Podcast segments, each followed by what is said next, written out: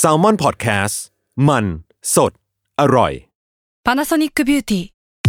มากกว่าเครื่องเป่าผมด้วยนาโนอีเทคโนโลยีล่าสุดที่จะเปลี่ยนทุกประสบการณ์ที่คุณเคยมีนาโนอีมอยส์เจอร์พลัสเพิ่มความชุ่มชื้นให้เส้นผมหลังใช้งานมากขึ้นถึง 18 เท่า พร้อมชะลอการเฟดของสีผมสำหรับคนชอบทำสีผม ดูแลความชุ่มชื้นทั้งเส้นผม หนังศีรษะและผิวคุณ Panasonic NA0J มีเทคโนโลยี nanoe ที่ care only you ทฤษฎีสมคบคิด เรื่องลึกลับ สัตว์ประหลาด ฆาตกรรม ความลี้ลับที่หาสาเหตุไม่ได้ เรื่องเล่าจากเคสจริงที่น่ากลัวกว่า fiction สวัสดีครับ ผมยชญ์ บรรพพงศ์ผมธัญวัฒน์อิพภูดม นี่คือรายการ Untitled Case สวัสดีครับ ยินดีต้อนรับเข้าสู่รายการ Untitled Case ตอนที่ 127 ครับผม ครับ สวัสดีครับ 127 ใช่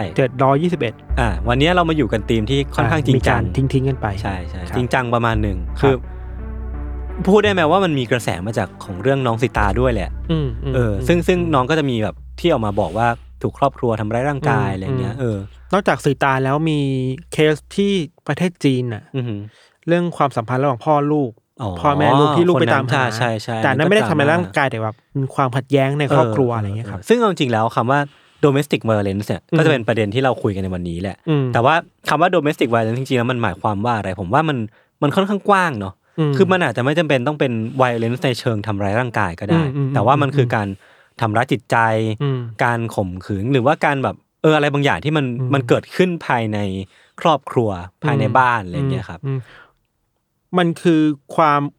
ความรุนแรงแหละเออที่ความเกิรุดนแรงขึ้นใช่ทั้งในใช่ใช่แง่กายภาพก็คืออมร่างกายต่อร่างกายอืมอืมแล้วก็ในด้านจิตใจเนาะอือฮึการแบบข่มขู่กดดันอืมต่างอืมๆมากมายครับครับ คือการมีอยู่ของสิ่งเนี้ยมันคือสิ่งที่มาทำลายอะไรอะไรที่เราคุยกันว่าแบบบ้านคือเซฟโซนอะ เออเออคือคืออะไรอย่างเงี้ยมันมันคือการขัดแย้งกันอย่างชัดเจนมากๆเพราะว่ามันใช่มีสิ่งนี้อยู่ใช่ในขณะเดียวกันเราก็บอกว่าบ้านคือ safe zone ของทุกคนมันมันอาจจะไม่ใช่สำหรับทุกคนก็ได้ ครอบครัวคือ safe zone เออแต่สำหรับบางบางคนแล้วอะครอบครัวไม่ได้เป็น safe zone อะอืมอืมครอบครัวเป็นที่ที่เขารู้สึกแบบเหมือนนรกอะครับครับเออซึ่งวันนี้เราก็จะมาคุยกันถึงเรื่องของครอบครัวละกันที่ครับก็จะมีประเด็นเรื่องนี้นี่แหละ เดี๋ยวผมเป็นคนเริ่มก่อนนะครับครับ คือเรื่องที่ผมจะเล่าวันนี้อาจจะต้องย้อนกลับไปในอุบัติเหตุที่มันเกิดขึ้น ในปีอืม1982 ที่เมืองเวสต์ซัสเซ็กซ์ประเทศอังกฤษนะครับครับ มันมีวัยรุ่นคนหนึ่งครับที่เพิ่งเรียนจบ high school เลยคือแบบอืมอายุประมาณ 18 19อะไรอย่างเงี้อืยมพี่ทัน คือเขาเนี่ยก็เรียนจบเนาะแล้วก็ได้ไปงานแต่งงานของเพื่อนอืมที่สนิทกันคือไปไทม์ไลน์ไม่ได้ตอบกันหรอก แต่ว่าวันหนึ่งเขาก็ไปปาร์ตี้ที่เนี่ยแหละ แล้วก็กำลังขี่มอเตอร์ไซค์กลับมาที่บ้านอืมเพื่อที่จะแบบกลับมานอนหรือว่าอะไรพวกเนี้ยครับซึ่งระหว่างทางเนี้ยจู่ๆมอเตอร์ไซค์ที่เขาขี่มา มันก็เริ่มควบคุมทิศทางไม่ได้เว้ยคือมันเหมือนมี มีอะไรบางอย่างเกิดขึ้นอะแล้วเขาก็เริ่มควบคุมทิศทางไม่ได้ แล้วก็อืมสุดท้ายรถก็พลิกคว่ำหมวกกันน็อกที่เขาสวมใส่มาเนี่ยมันก็หลุดออกจากหัวอืมกลายเป็นว่าสิ่งที่มันคอนแทคหรือว่ากระทบกับพื้นหรือว่ากระแทกกับพื้นเนี่ยไม่ใช่หมวกกันน็อกแต่เป็นหัวเขาเพียวๆเลยอืมเออสุดท้ายก็หัวเขาก็กระแทกอยู่แรงจนสลบไป แล้วก็อุบัติเหตุเนี้ยมันก็ทำให้เขาบาดเจ็บสาหัสขึ้นมานะครับ ตัดภาพไปอีกทีเนี่ยพอวัยรุ่นคนเนี้ยรู้สึกตัว เขาก็ตื่นมาในสถานที่ที่เขาเข้าใจว่าน่าจะเป็นโรงพยาบาล คือบรรยากาศโดยรอบเนี่ยมันน่าจะเป็นโรงพยาบาลที่เขารู้จักนี่แหละ เออ ซึ่งพอเขาตื่นมาปุ๊บวัยมันก็มีวัยรุ่นอีกคนหนึ่งพี่ทัน วิ่งเข้ามาที่เขา แล้วก็เรียกชื่อเขาว่าอเล็กซ์อเล็กซ์ใช่หรือเปล่าอเล็กซ์ตื่นแล้วใช่ไหมอะไรเงี้ยอืมซึ่งใช่คือชายคนเนี้ยวัยรุ่นที่ประสบอุบัติเหตุเนี่ยมีชื่อว่าอเล็กซ์นะครับแล้วก็อยากให้จำชื่อนี้เอาไว้ครับ ซึ่งคนที่พุ่งเข้ามาหาเขาเนี่ยอเล็กซ์เนี่ยก็จำได้ว่าคือมาคัสเป็นน้องชายฝาแฝดของเขา ซึ่งตัวละครหลักๆ ของเรื่องเนี้ยก็จะมีอเล็กซ์กับมาคัสเนี่ยแหละครับอืมคืออเล็กซ์เนี่ยเป็นพี่ชายเป็นคนที่ประสบอุบัติเหตุ มาคัสเนี่ยเป็นน้องชายฝาแฝดนะครับ คือพออเล็กซ์เนี่ยได้เจอกับมาคัสที่พุ่งเข้ามาพี่ทันเขาก็แบบกำลังอยู่ในอาการงุนงุนงงเนาะแบบเพิ่งตื่นมาจากอาการโคม่าเขาก็มองไปรอบๆ แล้วก็พบว่าข้างๆเขาเนี่ยข้างๆเตียงเขาเนี่ยมันมีผู้หญิงคนหนึ่งอืมที่นั่งอยู่แบบอืมเหมือนกำลังเฝ้าอาการอยู่อะไรเงี้ยอืมซึ่งพออเล็กซ์ตื่นมาปุ๊บเนี่ยผู้หญิงคนนี้ก็ทักว่า เฮ้ย ตื่นแล้วเหรอ จำได้ไหมจำได้ไหมจำฉันได้ไหมเออ ซึ่งเธอต้องจำได้สิ ปรากฏว่าอเล็กซ์เนี่ยก็จำไม่ได้เว้ยคือจำพยายามแบบนั่งนึกอยู่นานมากอะจำไม่ได้ว่าผู้หญิงคนนี้คือใครอ่าสุดท้ายก็ต้องไปหันไปถามมาคัสซึ่งเป็นน้องชายเขาเนี่ยอ่าว่าเธอคือใครอะเออผู้หญิงคนนี้คือใครเนี่ยอ่าสุดท้ายมาคัสตอบมาว่า เธอคือแม่ของพวกเราไงเหมือนกับว่าจำมาคัสได้ ใช่จำแต่มาคัสจำผู้หญิงไม่ได้จำแม่ไม่ได้ ถูกต้อง เอออ่าคือสุดสุดท้ายสรุปโดยรวมเนี่ยคือการประสบอุบัติเหตุครั้งเนี้ยพี่ทันทำให้อเล็กซ์เนี่ยสูญเสียความทรงจำไปเกือบทั้งหมดเลย แต่เออยังมีมาคัสอยู่เนาะถูกต้องน่าสนใจดี คือเขาอะจำไม่ได้ด้วยซ้ำว่ามันเกิดอะไรขึ้นกับตัวเองทำไมถึงถึงมานอนในโรงพยาบาล อุบัติเหตุครั้งนั้นน่ะเขาจำไม่ได้เลยเว้ยว่ามันเกิดอะไรขึ้นบ้าง แล้วก็ตัวเองเนี่ยชื่ออะไรก็จำไม่ได้ แล้วก็แม่เนี่ยชื่ออะไร แม้แบบหน้าเป็นยังไงก็จำไม่ได้เลย คือตัวเองเนี่ยเป็นนักเรียนมาก่อน หรือว่ามีความทรงจำอะไรมาบ้างมาก่อนเนี่ยคือลืมไปหมดเลยกับเกือบร้อยเปอร์เซ็นต์จำได้แค่เพียงอย่างที่พี่ธันพูดเลยเขาจำได้แค่เพียงว่ามาคัสเนี่ยเป็นน้องชายฝาแฝดของเขา และเป็นคนที่เขาสามารถไว้วางใจได้อะในการจะสอบถามอะไรต่อไปเนี้ยคือเหมือนว่าเขาลืมตามาบนโลกใบเนี้ยอีกครั้งหนึ่ง แล้วก็มีเพียงที่พึ่งเดียวก็คือมาคัสที่เป็นน้องชายฝาแฝดของเขานะครับ นั่นก็เลยทำให้หลังจากเนี้ยหลังจากที่ อเล็กซ์เนี่ยฟื้นมาจากอุบัติเหตุ แล้วก็เริ่มกลับมาใช้ชีวิตอีกครั้งหนึ่งเนี่ยชีวิตที่มันเคยเป็นของเคยชินของเขาอะชีวิตที่เขาแบบใช้อย่างช่ำมากๆอะเดินไปโรงเรียนกลับมาบ้านไปเที่ยวกับเพื่อนอะไรเงี้ยทุกอย่างมันกลับเป็นเรื่องใหม่หมดเลยอะเออเพราะว่าเขาเสียสูญเสียเขาทรงจำไป เขาต้องเจอกับคนแปลกหน้าที่ตัวเองเนี่ยต้องเรียกว่าแม่นึกออกไหมเอออมสิ่งก่อสร้างที่ตัวเองต้องเรียกว่าบ้านอะอืมแล้วทำ ทำยังไงได้สร้างความทรงจำขึ้นมาว่าตัวเองเนี่ยเคยอยู่ที่นี่มาก่อนทั้งที่ตัวเองเนี่ยจำอะไรไม่ได้เลย แล้วก็ห้องที่ถูกบอกว่าเนี่ยคือห้องนอนของคุณนะ ห้องนอนของอเล็กซ์นะต้องไปนอนที่นี่นะ มันครับมันเป็นเรื่องใหม่สำหรับเขาหมดเลยพี่ทัน เริ่มต้นใหม่แหละใช่นอะเริ่มต้นชีวิตใหม่หมดเลย เพราะฉะนั้นเนี่ยเรื่องราวหลังจากเนี้ยพี่ทันมันจะมีทั้งการพบเจอสิ่งใหม่ๆ ของอเล็กซ์ทั้งในอนาคตแล้วก็ในอดีตซึ่งเวลาเราเราพูดว่าพบเจอสิ่งใหม่ๆเนี่ยเรามักจะถึงนึกถึงแบบเรื่องข้างหน้าเนาะเรื่องในภายภาคหน้า แต่สำหรับอเล็กซ์เองเนี่ยการพบเจอเรื่องในอดีต หรือว่าความทรงจำในอดีตอะมันก็กลับเป็นเรื่องใหม่สำหรับเขาด้วยเช่นกันเนอะเออมันมันซ้อนทับกันเนาะถูกต้องถูกต้องเรื่องเก่าที่ต้องมาหาใหม่ว่าเออเอออันนี้มันคืออะไรสำหรับเขาอะใช่ใช่มันก็เลยมีความแบบซับซ้อนประมาณหนึ่งเหมือนกันสำหรับเรื่องนี้นะครับครับ คือในแง่ของการใช้ชีวิตในตอนแรกเนี่ยหลังจากที่กลับมาหายดีแล้วเนี่ยก็ต้องยอมรับว่าครอบครัวของอเล็กซ์เนี่ยทำตัวไม่ค่อยถูก คือถ้าสมมติว่าเรามีลูกชายคนหนึ่งที่ เขาเคยเป็นลูกชายที่เราสนิทขึ้นมาก่อนแบบ แต่จู่ๆวันหนึ่งเขาสูญเสียความทรงจำไปอะอืมมันก็จะค่อนข้างมีความตึงๆอะมีแรงตึงผิวบางอย่างที่เราอาจจะไม่ค่อยกล้าเข้าไปพูดคุยกับเขาอะไรอย่างนี้ครับ ซึ่งคุณพ่อเนี่ยเขาก็ดูห่างเหินอยู่แล้ว แล้วก็แบบพอลูกชายกลับมาบ้านเนี่ย ก็ไม่ค่อยจะพูดคุยอะไรคือแบบนานๆทีก็จะเดินเข้ามาพูดคุยด้วย แล้วก็ไม่ค่อยได้คุยอะไรกันสักเท่าไหร่ คุณแม่เองเนี่ยที่อเล็กซ์เนี่ยจำไม่ได้เนี่ย ก็เหมือนยังอยู่ในระยะทำใจอะยังทำใจไม่ได้ว่าลูกจำจำตัวเองไม่ได้นะครับครับมันก็ยังดีที่ตัวอเล็กซ์เนี่ยมีน้องชายที่ชื่อว่ามาคัสเนี่ยคอยช่วยเหลือ แล้วก็ต้องมาสอนทุกอย่างในการใช้ชีวิตใหม่หมดเลยอืมตั้งแต่บอกว่าอาหารเช้าเนี่ยกินยังไงอะเออไข่เนี่ยปอกยังไงไข่ตอกยังไงอืมหรือแม้กระทั่งว่าแปรงฟันยังไง เดินไปโรงเรียนยังไง ปั่นจักรยานยังไง หรือว่าแบบเข้าห้องน้ำยังไง หรือผูกเชือกรองเท้ายังไงอะเหมือนเด็กเนาะเหมือนเด็กเริ่มเลยต้นใหม่ ใช่คือมันมีเขาบอกไว้ว่าอเล็กซ์เนี่ย อายุ 19 ปี แต่ว่าอายุสมองเนี่ยน่าจะประมาณแบบ9ปี ไม่ใช่อายุสมองสิคือเหมือนว่า ความเข้าใจในการใช้ชีวิตเนี่ยเก้าปีเริ่มต้นต้นเก้าใช่ขวบเริ่มต้นที่9ขวบอะไรเงี้ยครับพอผ่านไปสักพักเนี่ยอเล็กซ์ก็เหมือนเริ่มคุ้นชินกับชีวิตใหม่มากขึ้น แล้วก็เริ่มที่จะสนิทสนมกับคุณแม่มากขึ้น ก็เลยได้รู้ว่าจริง ๆ แล้วเนี่ยคุณแม่ที่เหมือนตอนแรกยังอ้ำอ้ำอึ้งอึ้งกันอยู่อะ จริงๆ แล้วคุณแม่เป็นคนร่าเริงว่ะ เป็นคนนิสัยดี เป็นคนน่ารัก เป็นคุณแม่ที่อบอุ่น แล้วก็เหมือนเป็นจุดศูนย์กลางครอบครัว ที่ทำให้ครอบครัวของอเล็กซ์แล้วก็ครอบครัวของมาคัสเนี่ยเหมือนเป็นครอบครัวเดียวกันเออเหมือนเป็นจุดศูนย์รวมของบ้านนะครับ แล้วก็เหมือนเป็นสิ่งที่อเล็กซ์เนี่ยเข้าใจในตอนนั้น แล้วก็รู้สึกว่าเริ่มรักแม่คนนี้ขึ้นมามากขึ้นนะครับ เมื่ออเล็กซ์เนี่ยเริ่มรู้สึกถึงความเป็นครอบครัวที่มัน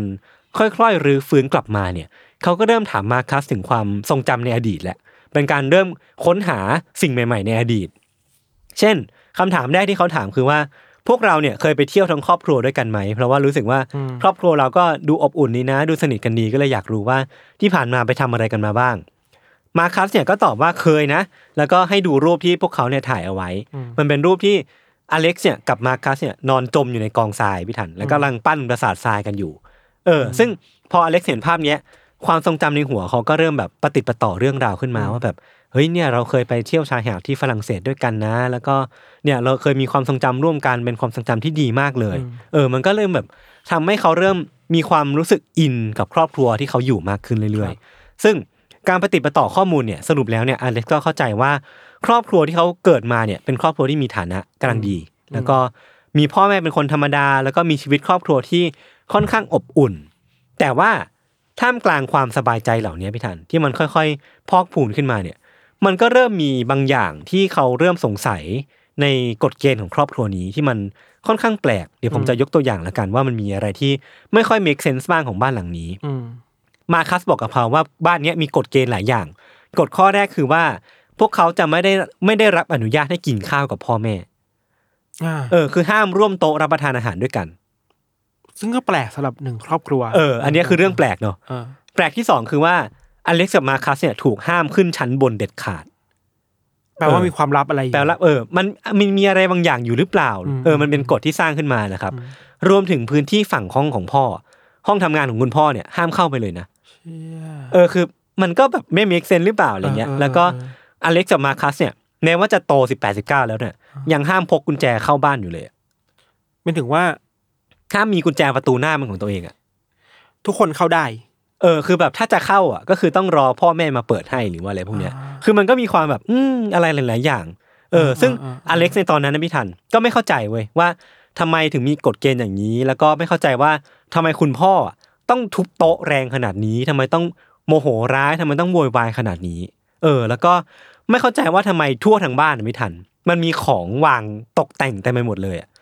มคือทั่วโถงทางเดินบ้านอะมแบบรอบข้างมันจะมีตู้มีโต๊ะเรียงอะไรเงี้ยอืมคือมันไม่มีที่ว่างเลยไว้บ้านหลังเนี้ยมันจะมีของว่างเต็มไปหมดเลยเป็นขวดโหลแยมบ้างแหละ เป็นขวดแบบโน่นนี่บ้างแหละ มันก็มันก็แปลกเนาะซึ่งไอ้ความแปลกเหล่าเนี้ยอเล็กซ์ก็ไม่รู้จะไปถามใครว่ามันแปลกจริงหรือเปล่าเขาก็ไปถามมาคัสเว้ยแบบเป็นน้องชายเขาเนาะเขาก็ถามว่า เอ้ยทำไมมันมึงมันถึงมีกฎเกณฑ์อย่างนี้วะทำไมบ้านเรามันถึงเป็นอย่างนี้อืมซึ่งพอมาคัสตอบมาว่า อ๋อ มันก็เป็นเรื่องปกตินี่ เออมันก็ไม่ใช่เรื่องแปลกอะไรนี่คือครอบครัวเราก็เป็นอย่างนี้แหละ เป็นครอบครัวธรรมดาอย่างนี้แหละ ซึ่งอเล็กซ์เองอะเขาก็ไม่ได้มีความรู้พื้นฐานของครอบครัวอื่นเว้ยอ่เขาก็เข้าใจว่าเรื่องเนี้ยอ่าเป็นเรื่องปกติอ่าของเขาครอบจำอะไรครัวไม่ได้อื่นถูกต้องอ่าใช่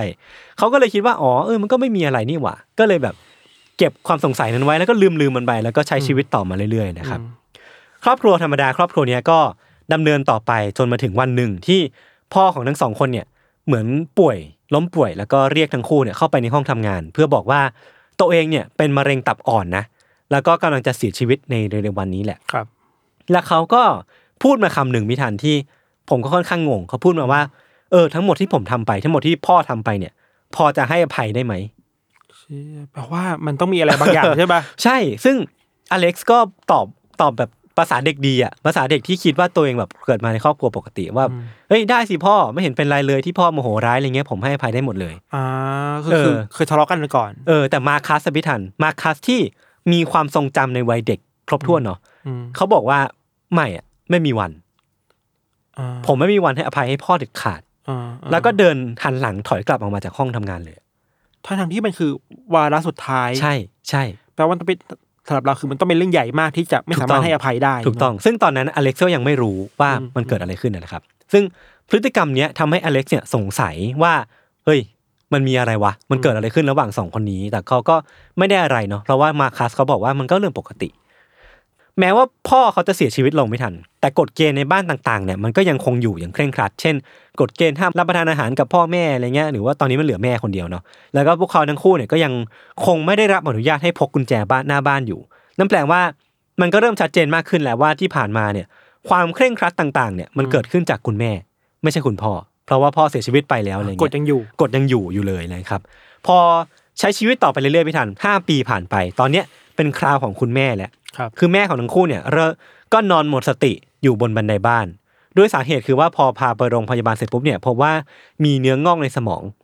แล้วก็น่าจะเสียชีวิตในเร็ววันเช่นกัน คือก่อนที่จะเสียชีวิตในโรงพยาบาลเนี่ยพี่ทัน คุณแม่เนี่ยก็เรียกทั้งคู่ไปที่ข้างๆเตียงเนาะเขาเรียกว่าเป็น death bed confession อะไรเงี้ยครับอืมอืมก็คือเหมือนเป็นการพูดคุยบางอย่างก่อนที่จะเสียชีวิต ซึ่งการเสียชีวิตของคุณแม่เนี่ยทำให้อเล็กซ์เนี่ย ร้องไห้ฟูมฝ่ายมากๆเว้ยเพราะว่ามันเป็นช่วงเวลาสั้นๆที่ทั้งคู่เนี่ยได้อยู่ด้วยกัน แต่ว่าเหมือนได้เรียนรู้จักคุณแม่ใหม่อะแล้วก็เริ่มที่จะรักเขามากขึ้นอะแต่ว่าวันหนึ่งเขาก็ต้องเสียชีวิตไปครับ แต่ว่าทีเนี้ยอเล็กซ์เนี่ยเล่าให้ฟังว่ามาคัสน้องชายของเขาเนี่ยแม้ว่าคุณแม่จะเสียชีวิตแล้วก็ตามเนี่ย มันไม่มีน้ำตาไหลออกมาสักจุดเลยพี่ทัน เออคือมันไม่มีท่าทีของความเสียใจ อืมที่มันแสดงออกมาบนใบหน้าของมาคัสเลยแม้แต่นิดเดียวอะซึ่งตอนพ่อเนี่ย ก็ไม่ให้อภัย ใช่ ตอนแม่เนี่ยก็ไม่มีความเสียใจ เออเออก็ไอ้พฤติกรรมเนี้ยมันทำให้อเล็กซ์เนี่ยคาใจมากกว่าเดิมอีกพี่ทัน คือคุณพ่อไม่สนิทกันก็เรื่องหนึ่งเนาะแต่พอคุณแม่เนี่ยอเล็กซ์รักมาก แต่ว่าทำไมมาคัสที่เป็นน้องชายแท้ๆของเขาเนี่ย ถึงกลับดูไม่มีทีท่าว่าจะเสียใจอะไรเลยครับเออ มันก็เป็นปมอีกเรื่องหนึ่งที่อเล็กซ์เขาก็เก็บไว้ในใจนะครับ ซึ่งเรื่องราวหลังจากเนี้ยมันค่อนข้างพีคขึ้นเรื่อยอืมๆคือพอคุณพ่อคุณแม่เสียชีวิตเนี่ยเขาก็ต้อง เริ่มเก็บบ้านกันแหละเริ่มกลับไปค้นบ้านกลับไปเก็บว่าแบบบ้านมันมีของอะไรที่ต้องจัดการบ้างเลยครับ ซึ่งการค้นหาของในบ้านครั้งเนี้ยมันก็ทำให้พวกเขาเนี่ย เจอของแปลกๆเต็มไปหมดเลย เดี๋ยวผมจะค่อยๆเล่าไปแล้วกันว่ามีอะไรบ้าง ที่ชั้นล่างอะที่ผมบอกว่ามันมีของวางระเกะระกะเต็มไปหมดเลยเนี่ยอืมสิ่งจำนวนมากๆที่อยู่ในนั้นอะ มันคือขวดโหลแยม ที่อืมมันผูกวางเรียงรายเลยเว้ยพี่ทันซึ่งพออเล็กซ์แล้วก็มาคัสเนี่ยเข้าไปดูว่ามันเป็นขวดโหลแยมอะไรวะเขาก็พบว่ามันก็เป็นแยมธรรมดาเนี่ยแหละ แต่ว่าแทบจะทุกโหลอะ มันจะมีใบธนบัตรห้าสิบดอลลาร์ถูกใส่เข้าไปในนั้นอะซ่อนเงินนี่หรอซ่อนเงินเอาไว้าเออ แล้วมันมันถูกซ่อนเต็มไว้หมดเลยพี่ทัน เต็มบ้าน คือซ่อนไว้หลังบ้านหลังม่านก็มีนะคือมันมีเงินถูกซ่อนไว้ไว้ในบ้านเต็มไปหมดทุกพื้นที่อะเริ่มขนลุกคือแบบ ไม่รู้แหละคืออะไรแต่แบบเออคือมันผมมันเริ่มก็มันเริ่มมีความแบบคลิปงงๆปี้อะไรบางอย่างเออะอเออใช่ใช่คือเขาก็ค้นพบสิ่งเหล่านี้แล้วก็ ไปดูต่อในห้องน้ำเว้ยเออคือในตู้ในห้องน้ำอะพี่ทันมันมีสิ่งที่เรียกว่าเป็น sex toy อ่าฮะจำนวนมากอะกองอยู่เต็มตู้ในห้องน้ำเต็มไปหมดเลยอะอืมซึ่งไม่รู้ว่าของใครเนาะเออซึ่งอเล็กซ์กับมาคัสเนี่ยก็งงมากๆอะมาคัสอาจจะไม่งง แต่ว่าอเล็กซ์เนี่ยงงมากๆว่ามันมีของเหล่านี้อยู่ในบ้านของตัวเองนี่ยังไงวะครับเออ คือการเก็บของเนี่ยมันก็ดำเนินไปถึงห้องใต้หลังคาพี่ทันที่เป็นเป็นห้องเก็บของทั้งหมด ในชีวิตของเขาอะที่ผ่านมาคือเหมือนเป็นของแบบตั้งแต่สมัยเรียนของอเล็กซ์กับมาคัสแล้วก็เป็นของที่มีความทรงจำไว้ในวัยเด็กของทั้งคู่เนี่ยแต่ถูกเก็บไว้ในนั้นหมดเลย ซึ่งในนั้นอะเขาก็พบว่ามันมีกล่องของขวัญคริสต์มาสอะอืมตั้งแต่ในวัยเด็กอะของของทั้งคู่อะนะที่ญาติญาติๆส่งมาให้ที่พ่อแม่ของที่ปู่ย่าตายายส่งมาให้อะไรเงี้ยมันถูกเก็บไว้ในนั้นหมดเลยอะครับ ซึ่งมันแปลว่า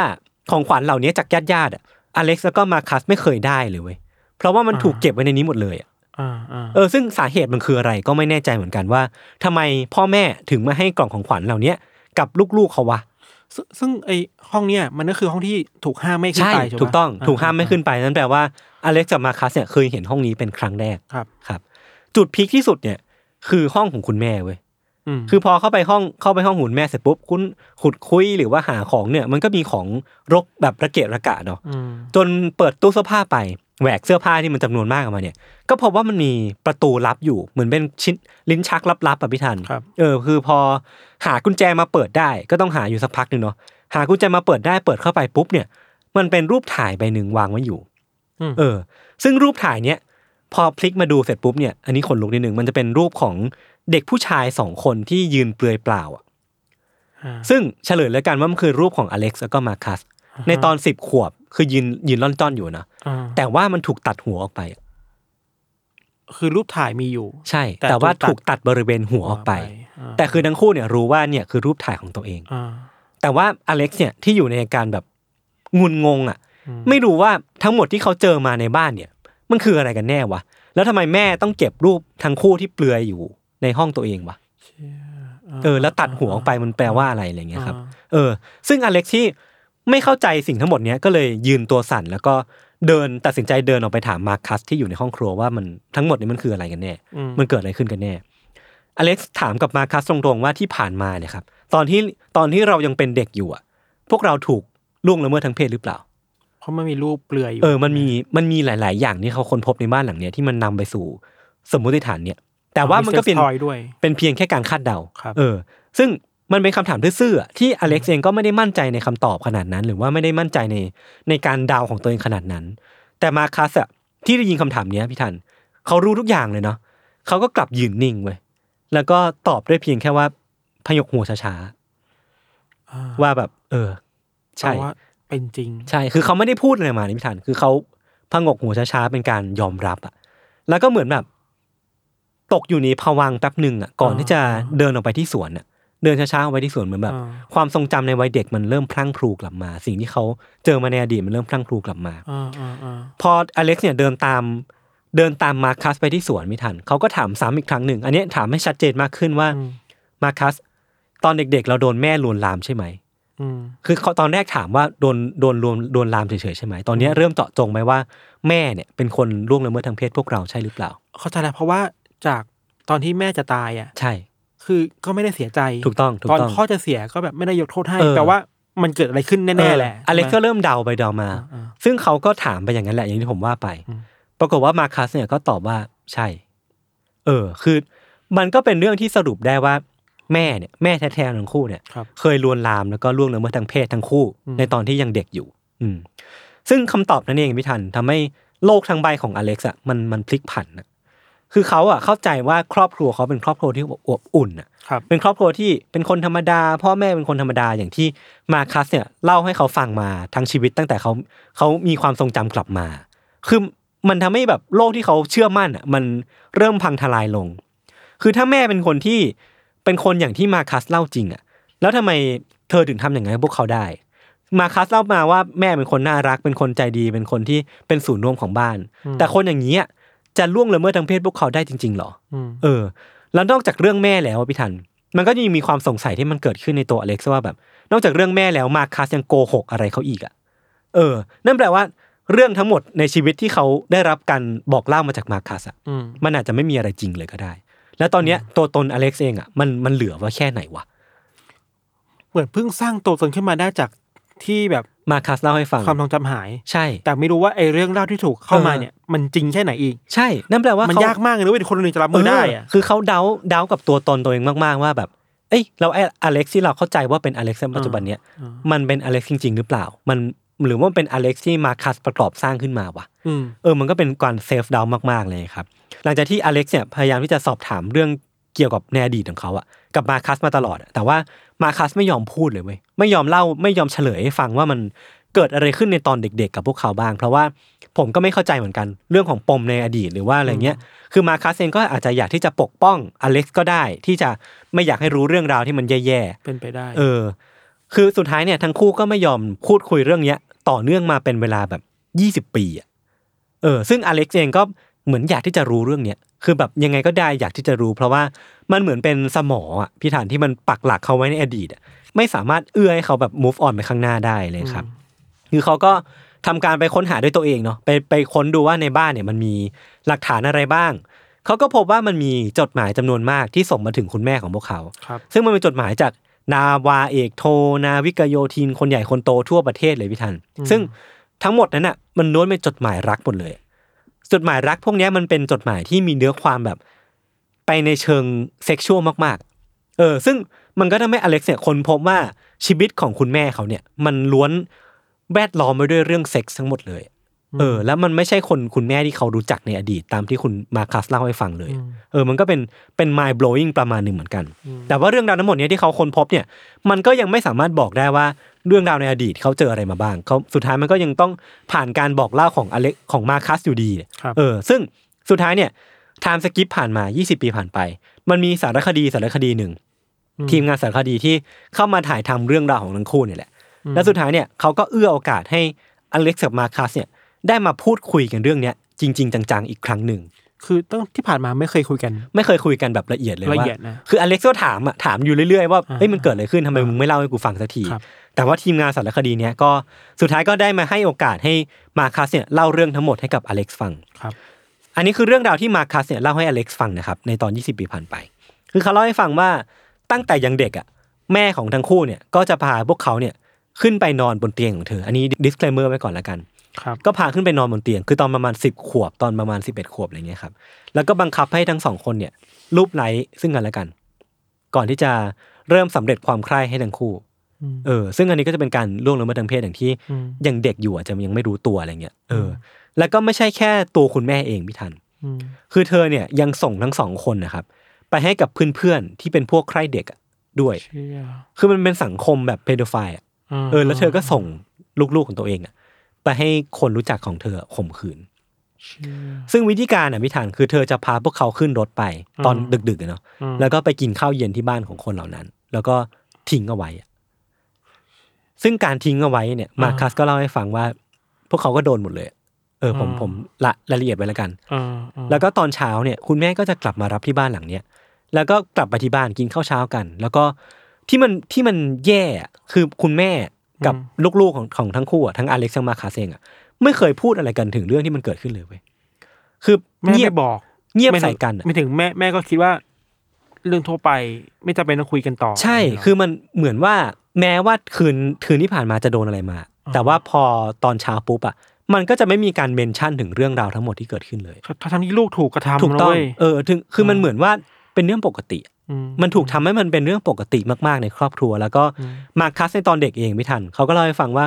เขาเข้าใจว่าเรื่องเนี้ยทั้งหมดเนี้ยมันเป็นส่วนหนึ่งของการเติบโตเป็นผู้ใหญ่ว่ะซึ่งไม่ใช่เลยนะซึ่งมันไม่ใช่เลยเว้ยอืมแล้วมันก็แบบบิดเบี้ยวไปทั้งหมดเลยอืมมันทำให้ทั้งหมดเนี้ยมันกลายเป็นปมในใจอันใหญ่มากๆของมาคัสอะซึ่งก็เข้าใจได้ที่อืม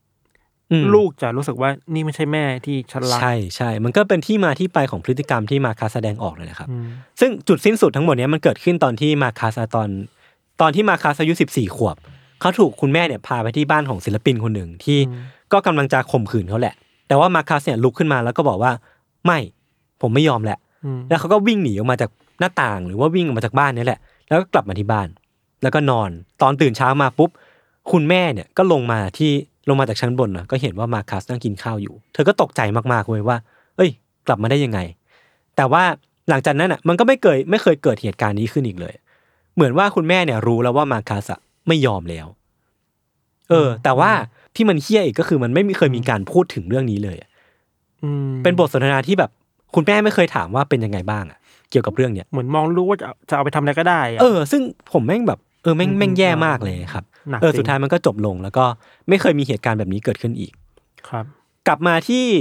ไทม์ไลน์ปัจจุบันแล้วกันตอนที่อเล็กซ์เนี่ยประสบอุบัติเหตุจนความจำเสื่อมอืมมาคัสเนี่ยก็เลยคิดได้ว่าเนี่ยมันอาจจะเป็น blessing จากพระเจ้าก็ได้ ที่ที่พระเจ้าเนี่ยไม่อยากให้อเล็กซ์เนี่ยมีความทรงจำในวัยเด็กที่มันแย่อะไรอย่างเงี้ยครับเขาก็เลยไม่อยากที่จะเขาก็เลยอยากที่จะให้ของขวัญอเล็กซ์เนี่ยด้วยการที่ไม่เล่าถึงเรื่องเนี้ยทำให้อเล็กซ์เนี่ยมองว่าครอบครัวเป็นครอบครัวที่ดีเป็นครอบครัวที่อบอุ่นเลยครับ เออ มันก็เป็นเรื่องเศร้าๆประมาณหนึ่งเหมือนกัน อืม โหมันเป็นความเข้าใจได้เลยนะ ว่าทำไมถึงไม่ไม่ยอมบอกความจริงกับ ใช่ใช่อเล็กซ์ไปอะ คือมันก็มีมาคัสก็ยอมรับพี่ทันว่าแบบ มันก็มีคนหลายคนที่บอกว่าเฮ้ยทำไมมึงมาเล่นบทพระเจ้าใส่อเล็กซ์วะทำไมมึงไม่ยอมบอกความจริงกับเขา ถ้าอืมเขาได้รับความจริงนี้ไปเขาก็แค่เครียดแล้วก็ไปบำบัดเออแต่ว่าถ้าไม่ได้อยู่ในจุดนั้นเนี่ยมันไม่ถูมีกทางต้องเข้าใจหรอก เออแล้วคือ มันก็พี่ชายเราอะไรเงี้ยเราก็รักมากเราก็อาจจะอยากอ่าไม่อยากไม่อยากให้เขามีความทรงจำไม่ดีอะไรเงี้ยแล้วไอ้เรื่องไอ้นั่นน่ะไอ้ขวดที่มันมีเงินอยู่อะผมเดาอันนี้ไม่ได้มีเฉลยในสารคดีเนาะเออแต่ผมเดาว่ามันน่าจะเป็นแบบเงินค่าจ้างอะเชี่ยผมเดานะ อันนี้ผมเดานะอ่าอ่าเออก็เป็นไปได้เออเออแต่พ่อไม่รู้เห็นเลยเหรอวะคือในสารคดีมีบอกว่ามาคัสอะเชื่อว่าพ่อไม่รู้เห็น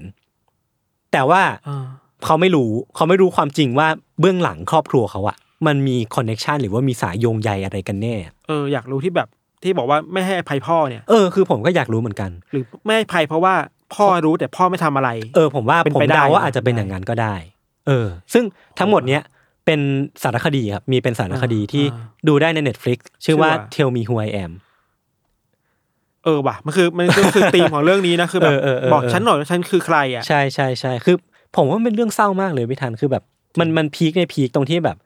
ฮ้ยการเสียความทรงจำอะแล้วเราขุดคุยเรื่องใหม่ ๆ ที่มันเป็นเรื่องในอดีตอืมแต่ปรากฏว่ามันเป็นความทรงจำที่แม่งแบบโคตรโคตรเลวร้ายเลยอะอืมเราเราคิดถึงคำหนึ่งเว้ยเราไม่รู้ว่าใครเป็นคนพูดครั้งแรกแต่ว่ามันมีประโยคนี้ในฝรั่งอืมอืมมันมีคำว่า the truth will set you free but it will make you miserable อ๋อเว้ยคือแบบความจริงมันจะปลดปล่อยแกนะเออเออเออแต่เออเออก่อนที่แกจะถูกปลดปล่อยได้เนี่ย แกต้องเจ็บปวดก่อนเชี่ยนะใช่ใช่เราคิดว่าลยมันมันเป็นทางแยกซึ่งการจริงตัดสินใจแม่งไม่ง่ายเลยเว้ยยศ ใช่ใช่ใช่ใช่ใช่ถ้าเราเป็นน้องชายจะแบบ เราก็ตอบไม่ได้เหมือนกันจะบอกว่าเรานี้จะไหมว่าทำยังไงอะ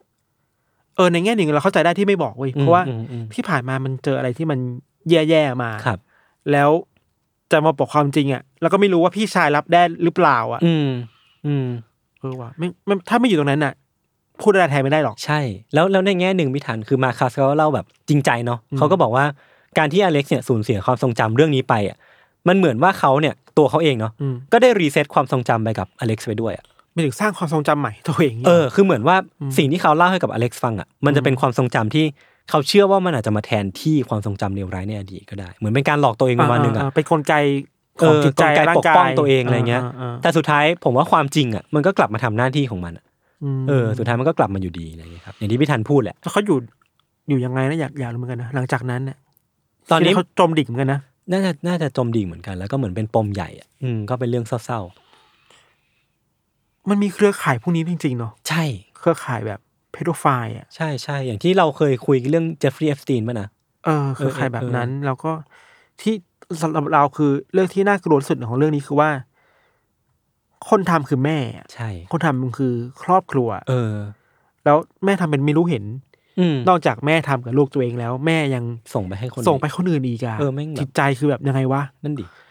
อยากรู้แรงจูงใจเหมือนกันเนาะเออไม่รู้เพราะว่าอะไรถึงทำทำให้เธอเป็นคนแบบนี้ไปได้อะผมว่าอาจจะไม่ใช่เรื่องเงิน เพราะว่ามันก็มีบอกในสารคดีว่าครอบครัวอืมเป็นคนที่มีฐานะประมาณหนึ่งแบบเป็นผู้ดีเก่าอะไรเงี้ยอืมเรื่องน่าสนใจว่าอืมหรือว่าพ่ออะที่อืมเสียไปแล้วอะอืมมีบทบาทอะไรกับเรื่องนี้หรือเปล่า เออเออเออเออคอยบังคับให้แม่ทำแบบนี้หรือเปล่า ซึ่งไม่รู้อะใช่ไม่รู้กันพ่อก็เป็นปริศนาอันหนึ่งอะเออเออเออชื่อว่าอะไรนะยาว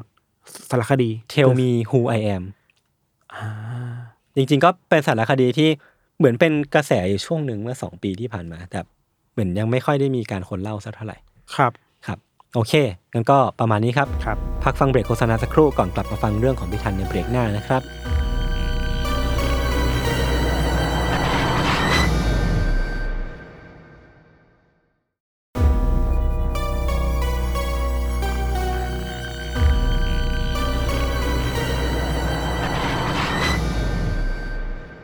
ครับกลับมาในเบรกนี้ครับเออเรื่องของเราก็ค่อนข้าง dark dark อืมอืมก็หม่นหมองเหมือนกัน แล้วก็คิดว่ามีเนื้อหาที่ค่อนข้างจะแบบรุนแรงมากๆ ก็ฉะนั้นก็ disclaimer ไว้ก่อน disclaimer ไปก่อน แล้วถ้าพักก็พักเลยนะอืมอืมสำหรับเราคือถ้าใครไม่ไหวก็พักไปก่อน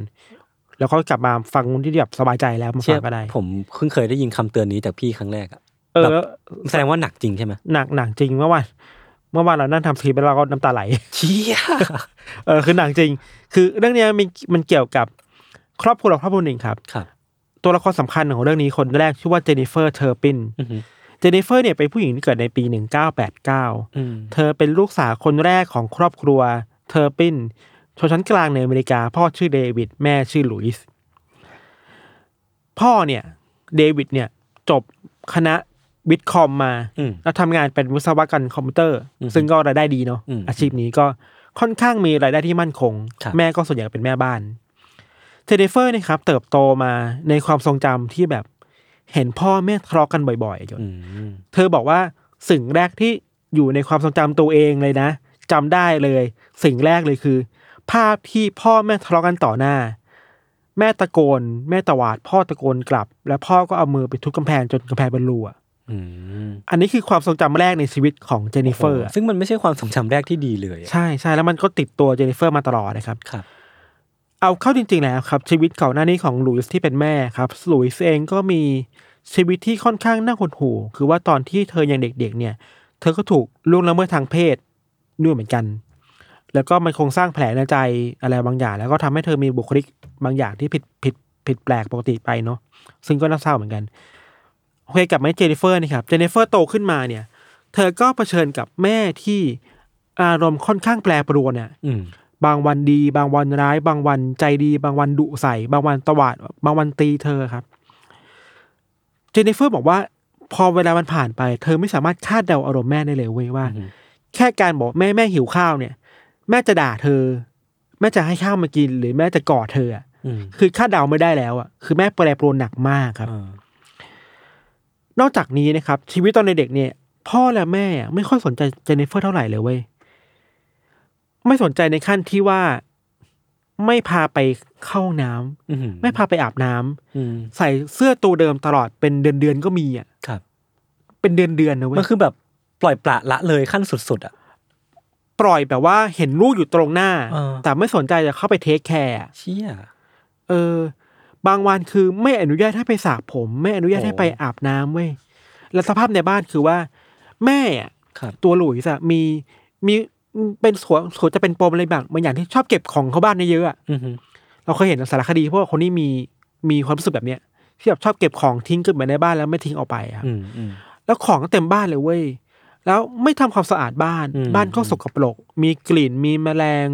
มีคราบนู่นนี่นั่นเต็มไปหมดเลยอะ แต่ถึงอย่างนั้นนะครับเจนนิเฟอร์เองก็ต้องใช้ชีวิตต่อไปกับอืมสภาพบ้านแบบนี้ครอบครัวแบบนี้ครับ จนเธอโตมาถึงวัยที่ต้องไปโรงเรียนแล้วแหละ เจนนิเฟอร์ก็ไปโรงเรียนนะเว้ยแต่ว่าเธอก็รู้สึกแปลกๆว่าทำไมไม่มีใครมาเล่นกับเธอเลยวะอือหือเธอมารู้ภายหลังว่าที่เพื่อนๆไม่เข้ามาเล่นเพราะว่าเหม็นอือหือคือเสื้อผ้าเธอมันเหม็นถึงขั้นนั้นนายศเชี่ยเศร้าอะ คือเสื้อผ้าไม่ค่อยได้ซักอะครับ ถึงซักแล้วอะมันก็มีกลิ่นบางกลิ่นที่ติดตัวเธอมาจากที่บ้านอะอืมคือบ้านมันสกปรกขนาดนั้นอะ ถึงทำให้แบบเพื่อนๆไม่กล้ามาเล่นด้วยครับอือหือสิ่งเนี้ยมันทำให้เจนนิเฟอร์รู้สูว่าเออตัวเองขาด ขาดอะไรใบบางอย่างจริงๆเนาะอืมพอโตมาถึงตอนประมาณเกรดสามอะ พ่อแม่ก็เลิกพาเจนนิเฟอร์ไปโรงเรียนแล้ว แล้วก็ย้ายไปอยู่อีกเมืองหนึ่งให้เหตุผลว่าอยากทำ homeschool อืมคือ คือสอนที่บ้านอะอืมพ่อแม่เป็นครูเองครับ การย้ายบ้านครั้งนี้ครับ พ่อแม่ก็ย้ายไปในเมืองเล็กๆแห่งหนึ่งในเท็กซัสในปีหนึ่งเก้าเก้าเก้าเนาะในวัยนั้นเองอะ ครอบครัวนี้ก็เริ่มขยายใหญ่ขึ้นวายศอืมเจเนฟเฟอร์เริ่มมีน้อง แม่เริ่มมีลูกมากขึ้นอืมจากมีน้องหนึ่งคนจะเป็นน้องสองคนสามคนสี่คนห้าคนอือหือจนในปีสองพันนะ ครอบครัวนี้มีลูกรวมกันถึงสิบสามคนโอ้โห ช่วงที่ย้ายมาเนี่ยเจนนิเฟอร์เริ่มเห็นพฤติกรรมของพ่อแม่ที่เปลี่ยนไปในทางที่น่ากลัวมากขึ้นเรื่อยๆครับครับเพราะเขาเริ่มมองลูกๆว่าเป็นสมบัติที่ พ่อแม่จะทำอะไรก็ได้ เป็นสมบัติส่วนตัวที่จะทำอะไรก็ได้อะอืมอืมอืมที่แปลกคือว่า พ่อแม่ชอบอ้างถ้อยคำจากคัมภีร์ศาสนา อือหือคือนับถือคริสต์แหละเราเราไม่แน่ใจว่านิกายอะไรอะอืมคือตีความคัมภีร์เองอะ ตีความคัมภีร์ว่าลูกๆเนี่ย คือสมบัติ ส่วนตัวของพ่อแม่อืมที่พ่อแม่มีสิทธิ์ที่จะทำอะไรก็ได้ มีชีวิตเหนือลูกๆรวมไปถึงสิทธิที่จะฆ่าลูกอะก็เป็นสิทธิหนึ่งที่พ่อแม่มีเหมือนกันอืมคือโคตรน่ากลัวเนาะนอกจากเนี้ยยังมีคำอธิบายที่แม่อะหรือพ่อไปดึงมาจากคัมภีร์ว่า เหตุผลที่พวกเขาต้องมีลูกเยอะๆอะเพราะว่ามันเป็นประสงค์ของพระผู้เป็นเจ้าเว้ยอ่าฮะซึ่งก็ไม่รู้ทำไมเหมือนกันเนาะเออไม่รู้ว่าตีความได้ยังไงได้ยังไงได้ยังไงเนาะครับ ชีวิตในบ้านหลังใหม่ที่ ค่อนข้างปลีกตัวมันชานเมืองแล้วมันเป็นฟาร์มอะครับอืมคือสภาพเป็นทุ่งหญ้ากว้างๆเนาะชีวิตในบ้านหลังใหม่เนี่ย เจนนิเฟอร์แล้วก็น้องๆครับ เริ่มถูกพ่อแม่ควบคุมมากขึ้นเรื่อยๆ พ่อแม่บอกว่า เฮ้ย พวกแกห้ามออกไปข้างนอกตามใจชอบนะ ไปเล่นได้แต่แบบอยู่ในขอบเขตนี้เท่านั้น รวมถึงห้ามพูดคุยกับคนแปลกหน้า ถ้าไม่มีเหตุผลเป็นอันขาดอืมและขู่ด้วยว่า ถ้าวันไหนเจเนฟเฟอร์หรือน้องคนไหนเนี่ยดื้อหรือว่า แอบบอกเรื่องราวในบ้านไปให้คนอื่นฟังเนี่ย เดี๋ยวจะมีตำรวจพาน้องๆออกมาจากบ้านนะโอ้โหคือสิ่งที่เด็กกลัวในตอนที่โตมาคือ กลัวที่จะถูกพลากออกจากกันน่ะ อ่าเด็กสิบสามคนนี้โตมาด้วยกันน่ะนึกออกปะแล้วไม่มีทางที่พวกเขาอยากจะหนีออกจากกันน่ะ เออ น่าสงสารจัง เออ แต่ถึงอย่างนั้นนะครับ ครอบครัวนี้ก็มีเพื่อนบ้านไว้ยมันจะเหมือนเหมือนจะเป็นบ้านเดียวที่ ที่ครอบครัวนี้ไว้ใจที่แบบให้ลูกๆไปเล่นด้วยได้อะอืมอืมครอบครัวนี้บอกว่าตอนแรกก็ปล่อยให้ลูกๆที่บ้านน่ะมาเล่นกับครอบครัวของแบบครอบครัวฝั่งนี้นะ แต่พอเล่นไปเล่นมาก็รู้สึกว่าเฮ้ยเด็กที่นี่มันเริ่มมีพฤติกรรมแปลกๆอะ เช่น มีวันหนึ่งเจนนิเฟอร์เดินมาหา แล้วแบบทั้งตัวเต็มไปด้วยโคลนอะอืมคือแบบน้ำเลอะๆเต็มตัว ถามว่าไปทำอะไรมา เจนนิเฟอร์บอกว่า ไปอาบน้ำมา โอ้โห มันแปลว่าน้ำที่พวกเธออาบสระอยู่ทุกวันอะเชี่ยมันคือโคลนอะ โอ้โห คือมันหนักมากครับ เรื่องราวมันก็ดูน่ากลัวมากขึ้นเนอะเช่น พอพอเห็นบ้านนี้แปลกๆอะ เพื่อนบ้านก็เริ่มไม่ส่งถอยห่างลูกมาเล่นด้วยแหละอ่าเริ่มถอยห่าง เริ่มไม่ไม่สนใจครับเจนนิเฟอร์บอกว่าพอเหตุการณ์มันทวีความน่ากลัวขึ้นอะ จุดหนึ่งที่เธอรู้สึกว่ามันโหดมากๆคือว่า เริ่มถูกพ่อแม่ห้ามกินข้าวเองตามใจชอบอะเอ้า บางวันได้รับอนุญาตให้กินข้าวได้แค่มื้อเดียว อืมได้รับอนุญาตให้อาบน้ำอาทิตย์ละครั้งสองครั้งอะ ซึ่งลูกๆก็ด้วยความที่กลัวพ่อแม่เป็นคนดุตวาดใส่ตะโกนใส่ตีพวกเธออะเพราะฉะนั้นไม่มีเหตุผลที่แบบ ไม่ใช่สิไม่มีความกล้าหาญที่จะแบบเอาไปสู้กับพ่อแม่ได้ยังวันเด็กอยู่เนาะแล้วความแปลกคือว่า ครอบครัวเนี่ยไม่ได้มีเงินน้อยนะเว้ยพ่อก็มีอาชีพที่ดีใช่ปะแต่ อาหารนายศเต็มตู้เย็นเลยเว้ยอืมคืออาหารเต็มตู้เย็นขนมเต็มบ้าน แต่ไม่ให้ลูกกินน่ะเออกินแค่แค่สองคนน่ะเพื่ออะไร ไม่รู้เหมือนกัน ไอ้สภาพแบบเนี้ยทำให้ลูกๆเริ่มตั้งคำถามว่า ของก็มี อืมข้าวก็มีอาหารก็มีทำมากินไม่ได้ คือมันแต่เห็นอยู่ทนโทษอะแต่กินไม่ได้จนถึงขั้นที่ว่า ลูกๆต้องแอบไปขโมยอะอาหารจากในตู้เย็นหรือจากบนโต๊ะอาหารน่ะมากินเองตอนที่พ่อแม่ไม่เห็นหรือพ่อแม่หลับอะ บางวันโชคดีก็คือพ่อแม่ไม่รู้ แต่บางวันพ่อแม่จับได้ว่าลูกขโมยอาหารไปกินเนี่ย ก็จะพาคนที่ทำผิดอะครับ มาตีอืมพ่อเอาเข็มขัดมาตีมาฟาด ขังลูกๆไว้ในห้อง มีครั้งหนึ่งที่ทำทำผิดแล้ว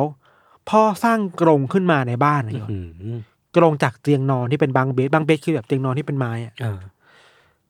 สร้างกรงบนเตียงนอนเนี่ยแล้วขังลูกเอาไว้อะวันนี้มันไม่ใช่ลูกแล้วเออ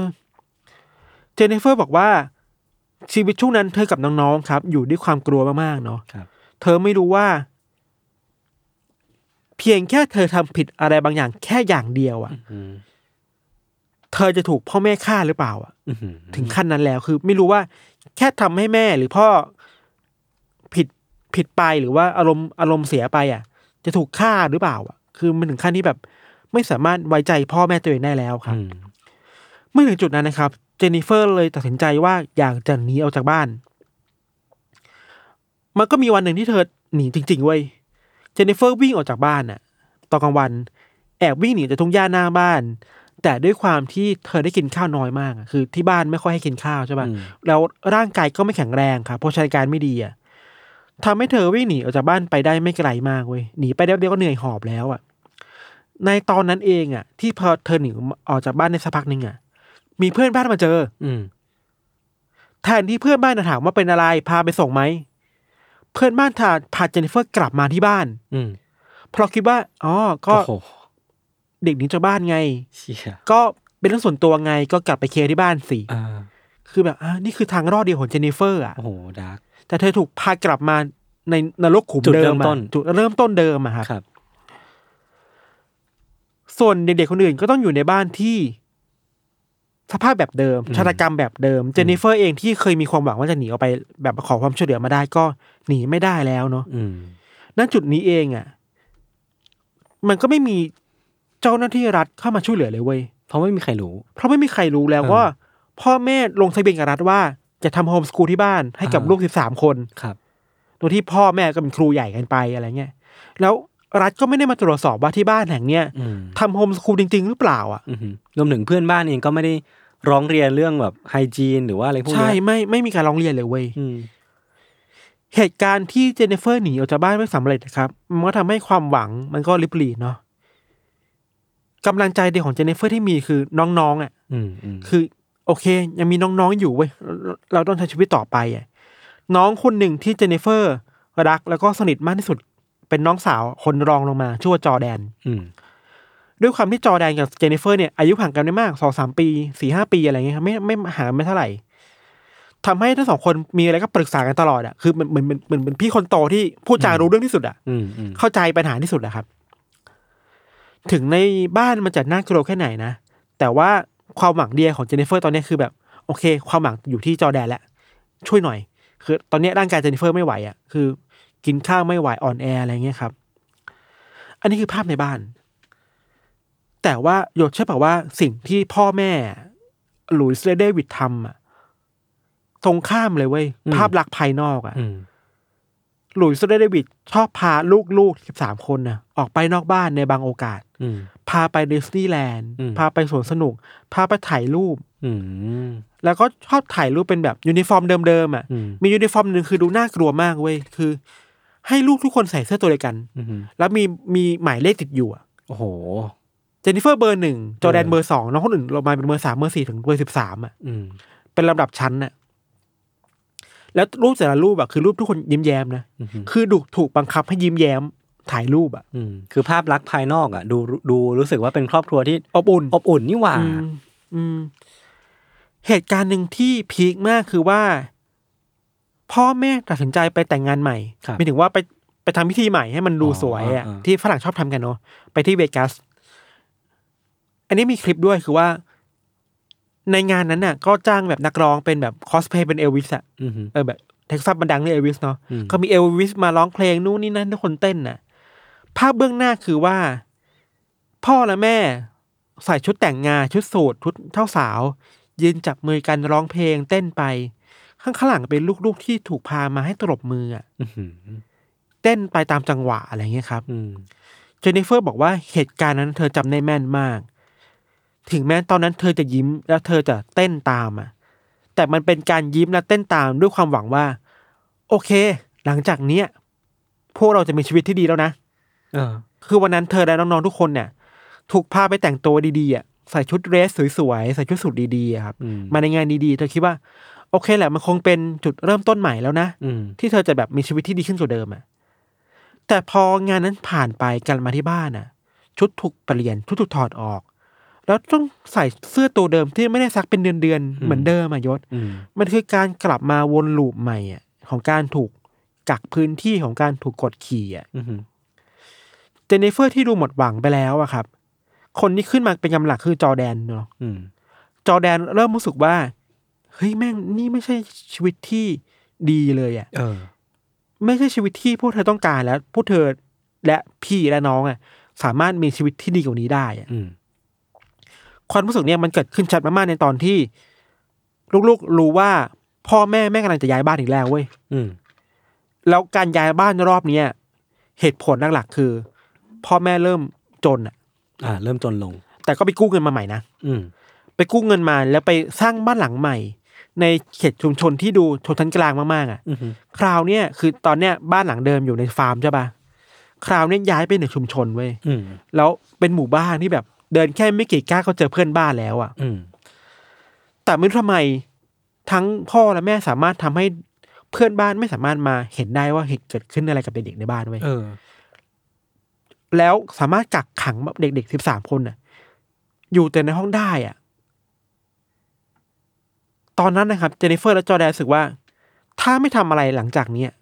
ก็ไม่รอดแล้วนะ มันก็ถ้าไม่ทำมันก็จะไม่มีหวังแล้วปะมันจะวนซ้ำกลับมาเดิมๆแล้วครับเออ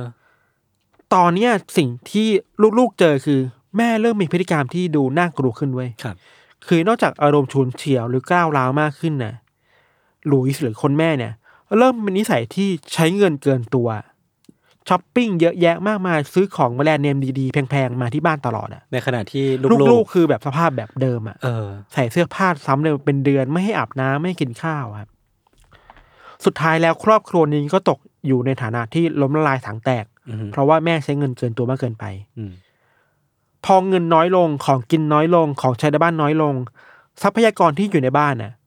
มันน้อยลงใช่ป่ะอืมน้อยลงในสภาพที่ถูกกักเก็บไว้ให้กับพ่อและแม่เท่านั้นน่ะ โอเค ลูกๆไม่สามารถเข้าถึงทรัพยากรอาหารของกินของใช้ได้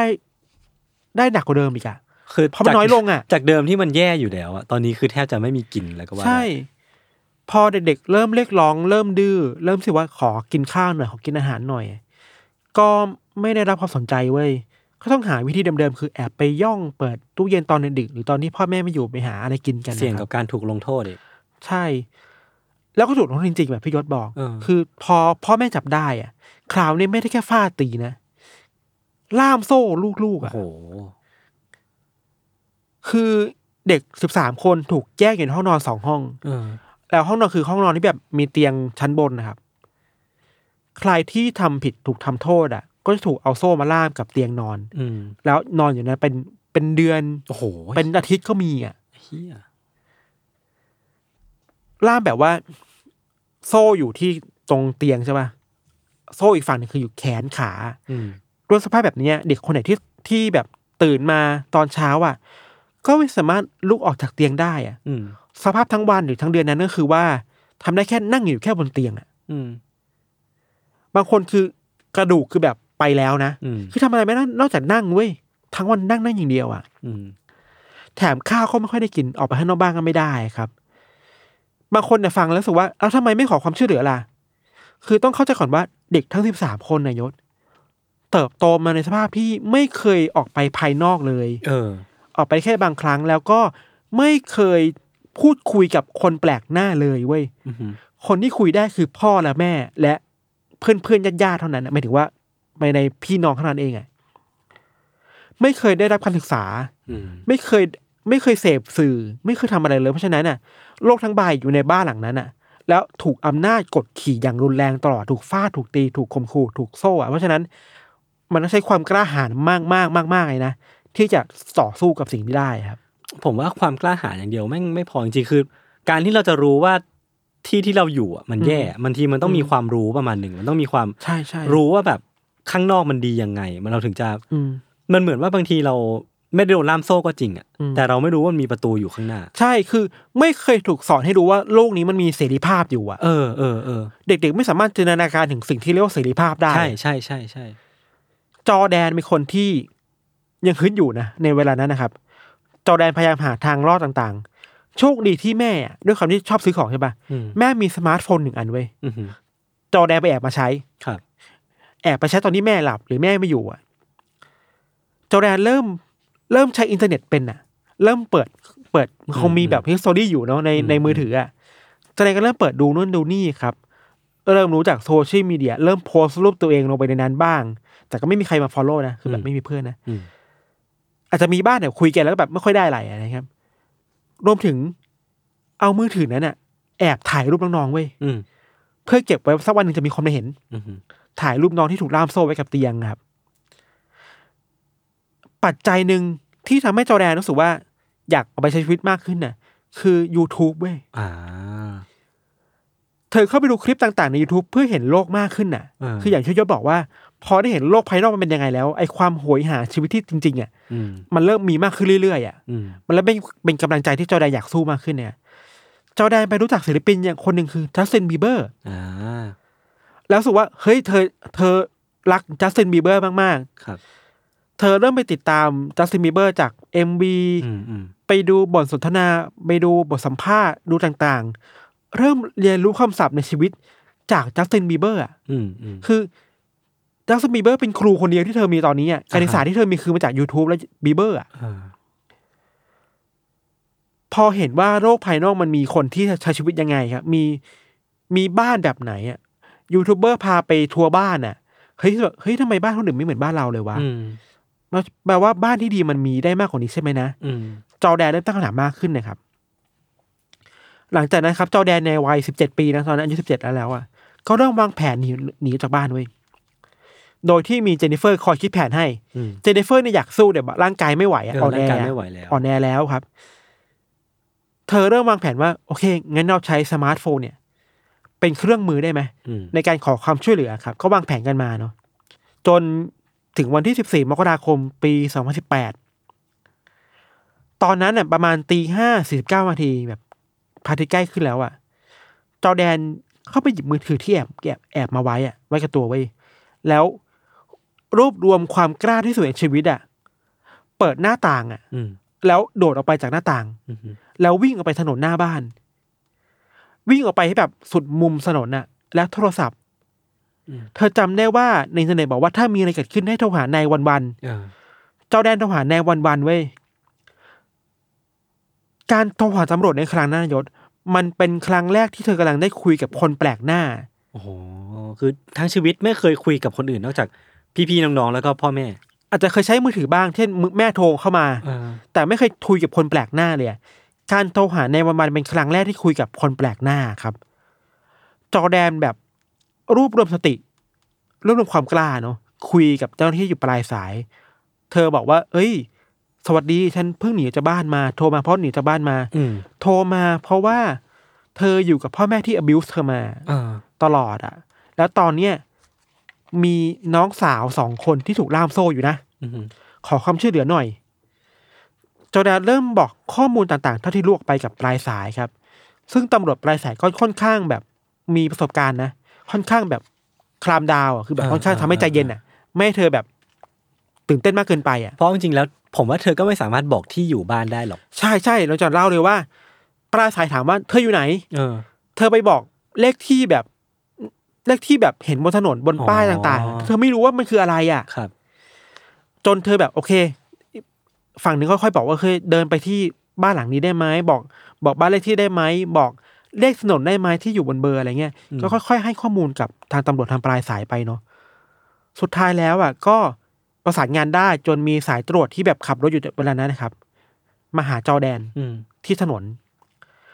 จอแดนบอกว่าไอ้จังหวะที่การรอตำรวจมาเนี่ยแม่งเป็นการรอคอยที่นานที่สุดในชีวิตเลยเว้ย เเออเพราะว่าต้องมานั่งลุ้นว่าแบบ พ่อแม่จะรู้ตอนไหนหรือเปล่า เธอไม่รู้เลยว่าตอนนี้พ่อแม่รู้แล้วหรือยังอะเออต้องมองซ้ายมองขวา เชี่ย ว่าพ่อแม่ตามมาไหมอะกดดันอะ คือ อันนี้มันเป็นโอกาสเดียวในชีวิตแล้วอะอาจครัจะบเป็นโอกาสครั้งสุดท้ายแล้วอะ ที่จะพาน้องๆ และพี่สาวอีกหนึ่งคนน่ะหนีออกมาจากนรกในบ้านได้เออะ อเพราะว่าถ้าโดนจับได้อีกคราวเนี้ยไม่จมีบทางแล้วนะ คือสมาร์ทโฟนถูกยึด ใช่ มาตรการแม่งเข้มโคตรเข้มงวดกว่าเดิมแน่นอนใช่ แล้วเธอก็มีความทรงจำว่าเจนนิเฟอร์พี่สาวอะเออ เคยหนีแล้วพลาดอะ เออ แล้วเจออะไรมาบ้างอะครับ เธอถ้าถ้าเธอพลาดแล้วคราวนี้คงหนักกว่าเดิมแน่ๆครับ อืม พอสายตรวจมาถึงตำรวจเป็นผู้ชายมาถึงนะก็เจอกับจอร์แดนนะครับ อืม จอร์แดนในวัยสิบเจ็ดปีอะก็พยายามบอกว่า เฮ้ย บอกแบบตื่นเต้นเฮ้ยเธอชื่ออะไรเธอทำอะไรมาบ้างอะไรอย่างเงี้ยครับตำรวจถามว่า เธอเป็นอะไรหรือเปล่า มีอะไรช่วยไหม มีช่วงหนึ่งถามว่า เออเธอป่วยหรือเปล่า ต้องกินยาหรือเปล่าอะ จอร์แดนไม่รู้ด้วยซ้ำว่าคำว่า ยาอืมการสั่งยา medication แปลว่าอะไรอะอืมคือไม่เคยเรียนรู้ศัพท์นี้มาก่อนเลยเว้ยอืมคือคลังศัพท์ในชีวิตเธอมันมีน้อยมากอะอืมเพราะเธอบอกว่าขอโทษทีนะ เธอได้พูดได้แค่นี้ เพราะเธอรู้มาแค่นี้อะเธอบอกตำรวจได้ว่านี่เป็นครั้งแรกที่เธอได้ได้คุยกับคนคนแปลกหน้าแบบอืม face to face อะตัวต่อตัวครับ แล้วขอโทษด้วยนะ เธออะกรีดเหม็นนะ หรือว่า เธอบอกเธอบอกด้วยว่าเออตำรวจถามว่า อาบน้ำหรือเปล่า เธอบอกเธอจำไม่ได้ ครั้งสุดท้ายคือปีที่แล้วมั้งอืมคือได้อาบน้ำหนึ่งครั้งในหนึ่งปีอะยศอืมจอร์แดนพูดต่อว่าสิ่งที่เธอเทอมอยู่ตอนเนี้ย มันคือสิ่งที่น่ากลัวที่สุดในชีวิตที่เธอเธอทำได้แล้วเว้ยไม่เคยกล้าเท้าออกจากบ้านได้มากสุดขนาดนี้อะอืมไม่เคยคุยคนได้ยาวสุดขนาดนี้ครับ ตอนแรกนะตำรวจไม่รู้จะทำยังไงเว้ยจำตอนที่เพื่อนบ้าน ไปเจอเจนนิเฟอร์ได้ป่ะแล้วเพื่อนบ้านพาส่งกลับอะอืมตำรวจเกือบจะพาส่งกลับบ้านแล้วอืมเพราะคิดว่าเป็นเด็กมีปัญหา แต่ว่ามีจุดหนึ่งที่ตำรวจสัมผัสได้อะไรบางอย่างในความผิดปกติอะอืมอืมอืมแล้วถามว่าอ้าวที่เธอบอกว่ามีน้องๆถูกถูกจับตัวมีรูปน้องๆไหมอ่าโชคดีที่จอร์แดนน่ะถ่ายไว้ถ่ายรูปไว้เออแล้วเปิดรูปในผืนมือถือให้ดูเป็นรูปที่แบบน้องๆถูกล่ามโซ่กับแขนขาอยู่ครับตำรวจเฮ้ยโอเค เธออย่าลบรูปนี้นะเก็บไว้นะอืม แล้วตำรวจก็พาจอร์แดนกลับไปที่สถานีอืมแล้วอีกประมาณชั่วโมงกว่าๆเนี่ยก็แบบไประดมพลมันน่ะมาที่บ้านหลังเนี้ยอืมเคาะประตูไว้ยเคาะประมาณสองสามนาที แม่ถึงจะเปิดออกมาอืมด้วยความช็อกช็อกอะตำรวจว่าเขาเป็นคนบ้านก็เจอเด็กๆอยู่จริงครับๆเด็กๆหลายคนถูกคลายโซ่แล้วอ่าซึ่งเป็นไปได้ว่าพ่อแม่รู้เลยว่ารู้จอร์แดนทันหนีออกมาอ่าแต่แบบต้องต้องคลายโซ่มาเพื่อที่แบบว่า จะได้ไม่ถูกข้อหาแบบว่ากักขังนงเหนียวอะไรเงี้ยอ่า แต่ว่าก็มีเด็กอีกเหลืออีกหนึ่งคนอะ ที่ยังถูกถูกล่ามไว้เว้ยตำรวจบอกโอเค คุณใจเย็นนะ เรามาช่วยนายนะอะไรเงี้ยอืมสุดท้ายเขาพาทุกคนออกจากบ้านได้ เรื่องก็กลายเป็นข่าวใหญ่อะแล้วก็พ่อแม่ก็ถูกพาขึ้นศาลในฐานะแบบกักขังหน่วงเหนียวทารุณกรรมทำความรุนแรงต่อเด็กอะครับ จุดที่พีคมากๆคือว่า ตอนที่ขึ้นศาลให้การกับผู้พิพากษาพูดกับศาลเนี่ย พ่อบอกว่า เขาไม่เคยมีความตั้งใจที่จะทำร้ายลูกๆเลยนะโหเหี้ยส่วนแม่อะแม่พูดไปก็ร้องไห้ไปแล้วผลว่า อยากให้รู้นะว่า เธอน่ะ รักลูกที่สุดในชีวิตโอ้โหคือเราฟังแล้วแบบเหี้ยถึงแม้คุณจะพูดไปร้องไห้ไปแต่แบบ เฮ้ยแต่สิ่งที่คุณทำมากับลูกอะมันตรงกันข้ามมากๆเลยนะเออมันบูดอะ มันไม่ใช่เลยอะครับ มันทำมาลูกมาเป็นสิบยี่สิบปีอะ ทนายความอายการที่แบบเป็นตัวแทนของเด็กๆนะก็บอกว่า หลังจากที่คดีความมันจบแล้วอะ เด็กๆเกับทุกคนน่ะ เด็กกว่าความเป็นจริงเว้ยอืม คือโตน้อยกว่าความเป็นจริงที่ในอายุเดิมที่มีอยู่อะอืมเพราะว่าไม่ได้ถูกเลี้ยงดูมาด้วยโภชนาการที่ถูกต้องครับ ครับ เด็กบางคนอะ อายุยี่สิบกว่าแล้วนะแต่สภาพร่างกายอะยังอายุสิบต้นๆเท่านั้นเองอะอืมคือไม่มีแคลเซียมไม่มีโปรตีนอะไรเข้าร่างกายเลยอะอืม น้องบางคนอายุสิบเจ็ดปีสิบเจ็ดปีมีไอคิวเท่ากับเด็กเกรดหนึ่งหรือเด็กปหนึ่งเท่านั้นเองอะยศอืมเพราะว่าไม่ได้ไม่ได้รับการการศึกษาเรียนการสอนเลย ไม่ได้เข้าสังคมไม่ได้มีการกินอาหารโภชนาการที่ดีเลยอะอืมสุดท้ายแล้วครับ คดีมันก็ไม่ได้พลิกอะไรมาก คือว่า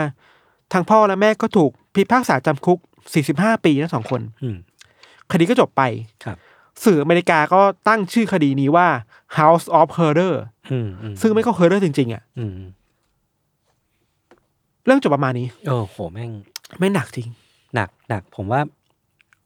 อย่างที่พี่ทันพูดเลย คือความกล้าหาญน่ะ น่าจะเป็น key หลักของเรื่องนี้เลยว่ะ เรื่องเนี้ยมีการเปิดเผย body cam ของตำรวจอะอือฮึไอ้กล้องที่อ๋อตอนตำรวจที่เข้าไปติดในตัวบ้านเหรอครับตอนที่ไปหาจอแดนอะเออเออตอนที่จอแดนหนีมาตำรวจไปถึงอะ ไอ้ตอนเราดูคลิปนี้อะถึงร้องไห้เว้ยคือเออแบบแม่งสะเทือนจริงๆคือเด็กสิบเจ็ดปีอะไม่เคยคุยคนแปลกหน้ามาก่อน แล้วพยายามจะรวบรวมความกล้าที่สุดในชีวิตเออพูดคุยแบบมีสติที่สุดอะเพื่อบอกว่าเออเออน้องๆเจออะไรอยู่ คือเธอรู้ว่าแบบการพูดคุยครั้งเนี้ยแม่งสำคัญแค่ไหนอะใช่เพราะว่าถ้าเธอพูดพลาดไปหรือว่าไม่สามารถ convince ตำรวจได้อะใช่ เธอจะถูกส่งกลับบ้านแบบที่เจนนิเฟอร์ใช่โดนเพราะแม่งแบใช่บกดดันสัสมันคือโอกาสเดียวเท่านั้นน่ะเออที่ทุกคนจะรอดมาจากบ้านหลังนั้นได้อะๆอะฮะคือแบบมันต้องใช้ความกล้าแค่ไหนวะเราดูแล้วแบบหดหูชิบหายเอเลยอคือแบบโอ้โหแม่งแล้วแล้วคำให้การในศาลของพ่อแม่แม่งแม่งทำของขึ้นมากพ่อไม่พูดเองด้วยเหรอพ่อให้ทนายพูดแทนอ๋อบอกว่าอารมณ์ไม่ไหวแล้วแบบทำไมต้องเป็นแบบนี้วะเราก็ไม่เข้าใจอะไรเงี้ยเชี่ยแม่งเออนั่นแหละ คดีนี้พอจบไปครับ มันก็มีคนถกเถียงกันเยอะหลายเรื่องเนาะครับ เรื่องหนึ่งคือว่าทำไมเพื่อนบ้านต่างๆ อะ ถึงไม่ใช่ตำรวจวะเออเพราะซึ่งผมก็สงสัยเหมือนกัน เพื่อนบ้านที่แบบอยู่ในฟาร์มอะ ก็รู้เรื่องนะ คนที่ส่งลูกมาเล่นอะเออแล้วคือผมว่าคนนั้นน่ะดูมีความเกี่ยวข้องหรือว่ารู้เรื่องเยอะสุดแล้ว ใช่ เห็นเจนนิเฟอร์หรือเปล่านะที่แบบเจนนิเฟอร์ที่แบบอาบน้ำมาแล้วบอกว่าเอ้ยไปมีตัวเปลือะเปลื้อนมาด้วยโคลนแล้วบอกเอออาบน้ำมาผมว่านี่แม่งแบบ ควรจะเซนเซนความผิดปกติได้อะ เออ หรือแม้แต่การย้ายมาอยู่อยู่ในหมู่บ้านใหม่อะครับครับ มีนักข่าวไปถามเพื่อนบ้านเว้ยที่แม่งน่ากลัวคือเพื่อนบ้านก็รู้นะมีเด็กอยู่ในบ้าน อือหือบอกว่า เคยเห็นเด็กผู้ชายสองคนคุยขยะหาของกินน่ะในบ้านอะ อืมคุยขยะข้างๆบ้านน่ะเฮ้ยแต่คุณเห็นคุณคุณไม่แบบโทรหาตำรวจหรือแบบอย่างน้อยเดินไปเคาะประตูบ้านได้ไหมว่าออเด็กๆต้องการความช่วยเหลือไหมอะนั่นดิไม่มีการเข้าไปยุ่งเลยเว้ยเออแม่งแปลกว่ะ หรือบางทีเห็นเด็ก ๆ แบบเดินแบบเดินไปเดินมาวนในบ้านเนี่ยเพื่อนบ้านก็เห็นผ่านหน้าบ้านน่ะ แต่ไม่มีการโทรไปหาตำรวจ หรือไม่มีการเข้าไปถามบ้านหลังนี้ว่า มันมีอะไรหรือเปล่า อะอืมไม่มีการยุ่งเกี่ยวกันเลยเว้ยซึ่งสำหรับเราคือเฮ้ยนี่ไม่ใช่เรื่องส่วนตัวอะใช่คือความรุนแรงแม่งไม่ใช่เรื่องส่วนตัวหรอกผมว่าความแบบความ คือผมก็ไม่รู้เหมือนกันว่าแบบ เป็นเพราะว่าคุณพ่อคุณแม่เขาอะ แม่งสร้างภาพดีด้วยหรือเปล่าการที่พี่ทันเล่ามาว่าแบบอืมอืมเขาก็ชีวิตข้างนอกเขาก็ปกติเนาะอืมแบบมีงานแต่งงานอืมมีอะไรพวกเนี้ยอืมอืมผมว่าจะมีส่วนที่ทำให้เพื่อนบ้านอะคิดว่าอ๋อมันไม่มีอะไรหรอก ส่วนใหญ่เพราะเราคิดว่า มันคงไม่มีอะไรหรอกอืมหรือว่าก็เด็กหนีจากบ้านเพราะฉะนั้นก็พาส่งกลับบ้านสิอืมอืมเพราะฉะนั้นมันก็จบอะแต่ภายในบ้านมันไม่จบไงครับเราว่าสัญญาณอะไรบางอย่างมันชัดเจนเว้ยมนุษย์เราอะมันเกิดมาเพื่อจับสัญญาณอะอือหือ นึกว่าเราเราเติบโตมาเพื่อเรียนรู้การจับสัญญาณต่างๆอะอืมสัญญาณผิดปกติของเพื่อนบ้านอะมันก็เป็นเรื่องหนึ่งที่เราควรจับได้ มันไม่ใช่เรื่องการเสือกอะอืมบางทีเสือกก็ดีอืมจริงๆนะใช่ใช่ถ้ามันเรื่องขนาดนี้แบบ ถ้าคุณเห็นเด็กกำลังโตคุยขยะเพื่อหาของกินเนี่ยมันก็ไม่ไม่ไม่ไม่ปกติแล้วแม่งเว้ยก็ห่างไกลความปกติไปเยอะไม่มากห่างไกลความปกติมาก แต่คุณเออไม่ทำอะไรเลยอะ ใช่คือผมว่าเรื่องนี้แม่งมีความแบบบิดเบี้ยว แล้วก็สะท้อนสังคมอะไรหลาย ๆ อย่างมาก ๆเลยนะใช่ สิ่งที่พอจะชุบชูใจได้บ้างในคดีนี้คือว่า ตอนนี้ครับเจนนิเฟอร์และจอร์แดนเนี่ยก็ออกมาใช้ชีวิตปกติแล้ว ตอนเราไปดูบทสัมภาษณ์เธออะอืมเราเชื่อไหมว่าเจนนิเฟอร์และจอร์แดนพูดภาษาอังกฤษได้แบบสำเนียงคือไม่ปกติเลยอะอืมสำเนียงคือ รู้เลยว่ามีปัญหาเรื่องพัฒนาการในการพูดอะครับ คลังคำศัพท์เธอต้องมาเรียนรู้ใหม่เพิ่มเติมอะอืมอืมเรื่องหนึ่งที่น่าจะดีใจคือ ตอนเนี้ยจอร์แดนเป็นดาว TikTok ไปแล้วเว้ย อะเหรอคือแบบเธอก็แบบมีชื่อเสียงมากขึ้นเออเออคือมีคนแบบมารักเธอมากขึ้นเนี่ยเท่าที่เราไปดู follow มา เมื่อต้นต้นเดือนที่ผ่านมา ต้นเดือนมกราคมอะมีคน followจอร์แดนห้าแสนคนใน TikTok เว้ยโอ้โหน็ตเธอเป็นดาว TikTok ไปแล้วอะเป็นดาวไอดอลไปแล้วเป็นอะไรเน็ตไอดอเงี้ยแล้วอะ ส่วนเจนนิเฟอร์ก็เริ่มรู้สึกว่ามีเส้นทางตัวเองมากขึ้น เธอเขาแข็งแข็งแรงขึ้นแล้วใช่แข็งไหมแรงขึ้นแล้วแข็งแรงขึ้นแล้วเออสองคนนี้ ส่วนน้องๆอีกสิบกว่าคนเนี่ยก็แบบไม่ได้เปิดเผยตัวตนขนาดนั้นครับมียังแค่เด็กสองยู่คนที่แบบเปิดเผยตัวตนอืมก็ควรจะแบบเป็นอย่างนั้นแหละอะไรอย่างเงี้ยครับอืมสำหรับเรานะ สิ่งสำคัญคือ ครอบครัวแม่งไม่ได้ safe zone เสมอไปเว้ยใช่ อันนี้แม่งสองเรื่องเนี้ยเป็นประโยคที่ชัดเจนมากๆเลยว่ะแล้วความอันตรายคือว่าการที่พ่อแม่คิดว่าลูกๆ คือสมบัติส่วนตัวของตัวเองอะเออจะทำอะไรก็ได้อะ สิ่งนี้แม่งไม่ควรเกิดขึ้นเลยเออคือถ้าเราสมมติว่าเราเราทรีตผมตัวผมเองก็ไม่ได้มีลูกเนาะแต่ว่ารู้สึกว่าเวลาเราทรีตลูกอะเราก็มองว่าเขาเป็นมนุษย์คนหนึ่งอืมแล้วเราก็มีหน้าที่ในการแบบอะช่วยให้เขาเติบโตมาเป็นมนุษย์ที่ดีอืมเขาไม่ใช่สมบัติของเราเขามีชีวิตของเขาอะอืมเออ แล้วเราก็แค่มาคาบเกี่ยวในฐานะคนที่อะรู้จักกันแล้วมีหน้าที่ในการช่วยเขาให้ไปสู่เส้นทางของเขาอะมันคือสามารถช่วยเหลือการฐานะพ่อแม่ความเป็นมนุษย์ของกันและกันได้อะเออ แต่มันไม่ใช่สมบัติอะ ใช่ ไม่มีใครควรเป็นสมบัติของใครอะใช่ ถ้าไม่ได้คอนเซนต์นะครับ หรือว่าอีกคันหนึ่งคือ ไอ้เรื่องเพื่อนบ้านเนี่ยไม่งโคตรสำคัญเลยเว้ยเออ อันนี้ก็เป็นประเด็น ไม่พูดไม่ได้นะครับ เราเราเราอยากย้ำว่าไอ้ความรุนแรงในครอบครัวหรือว่าโดนไม่สึกไว้เลยนะแม่งไม่ควรเป็นเรื่องส่วนตัวเว้ยอืม มันเป็นเรื่องที่ทุกคนสามารถเข้าไปยุ่งเกี่ยวได้ อืม เข้าไปช่วยเหลือได้ อืมอย่างสมมุติอย่างเคสจอร์แดน หรือว่าอย่างของเจนนิเฟอร์เนี่ย ครับ ถ้าพวกเธอไม่รวบรวมความกล้ามาขนาดนั้นน่ะ ก็ไม่มีใครช่วยพวกไม่มีเธอใครรู้นะว่าเธออยู่ในบ้านหลังนั้นด้วยสภาพแบบไหนสิบสามคนน่ะอืมกินข้าวกันวันละมื้ออาบน้ำกันปีละหนอืมชีวิตถูกล่ามโซ่อยู่กับเตียงครับ ไม่ได้รับการเลี้ยงดู อย่างที่ใช่เด็กคนหนึ่งควรจะเป็นใช่ครับนั่นแหละครับ ต้องช่วยกันสอดส่อง เออ แต่ว่าประเด็นนี้ก็ก็ดีนะเพราะว่าก็ต้องพูดกันตรงๆว่าแบบบางทีเรื่องที่มันเกิดขึ้นในบ้านมันก็อยู่ในบ้าน ถ้าสมมติว่าคนที่อยู่ข้างๆบ้านอะ แล้วแบบพอจะจับเซนส์อะไรบางอย่างได้ผมคิดว่า คนเหล่านี้ก็อาจจะเป็นตัวการสำคัญในในการทำให้เรื่องนี้มันเกิดขึ้นน้อยลงอืมอืมด้วยซ้ำอะซึ่งเราก็เข้าใจได้นะในบางเคสคือไม่อยากมีปัญหา เออ หรือกลัวครับ แต่ว่าเราคิดว่า ไอ้เนี้ยมันเป็นหน้าที่ของเจ้าหน้าที่รัฐแล้วแหละตำรวจสังคมสงเคราะห์ ผู้ใหญ่บ้านอะไรก็ตามอะที่แบบต้องเข้ามาดูแลเรื่องนี้อะผมก็เป็นเรื่องใหญ่กว่าที่คิดนะอาจจะเป็นเรื่องของอืมระบบอะไรพวกเนี้ย อืมครับ อืมประมาณนี้ครับ ครับ ก็หดหู่เนาะ ก็ไม่ต้องอย่างนี้นะมันก็เป็นตอนที่ค่อนข้าง dark เนอะใช่แล้วก็รู้สึกว่าสิ่งที่จำเป็นต้องพูดคือ ก็ต้องทรีตว่านี่ไม่ใช่เรื่องส่วนตัว แล้วก็เป็นกำลังใจให้กับทุกคนที่กำลังมสู้อยู่เนอะมอืมแล้วก็ ช่วยกันแก้ปัญหา ครับช่วยกันพูดปัญหาเรื่องนี้เยอะๆครับ อ่าฮะเออ ก็เป็นกำลังใจให้ เพราะครับว่าเชื่อว่าก็อาจจะมีบางคนฟังบางคนที่อาจจะเจอเผชิญหน้านี้อยู่ เออเออเออเราคิดว่า หรือคนที่ไม่ได้เผชิญหน้าแล้วเห็นว่าคนใกล้ตัวหรืออมคนที่รู้จักอืมกำลังเผชิญปัญหานี้อยู่แล้วเขายังออกจากปัญหาไม่ได้คือว่าการเข้าไปยุ่งเกี่ยวเข้าไปยื่นมือช่วยเหลือ ไม่ว่ารูปแบบใดอะก็สำคัญหมดแหละ อืมครับครับไว้มีเกรย์ไอเดียสักตอนเราคุยเรื่องแบบเรื่องเรื่องเกี่ยวกับเรื่องนี้ไหมแบบเจ้าหน้าที่ที่มีภาระรับผิดชอบเรื่องเนี้ยมเออผมว่าก็น่าสนใจดีนะครับ โอเค งั้นก็วันนี้ก็ประมาณนี้ครับ ติดตามรายการของเราทั้งสองคนได้ทุกช่องทางของ s ซ m m e r Podcast เช่นเคยครับนะครับ สวัสดีครับ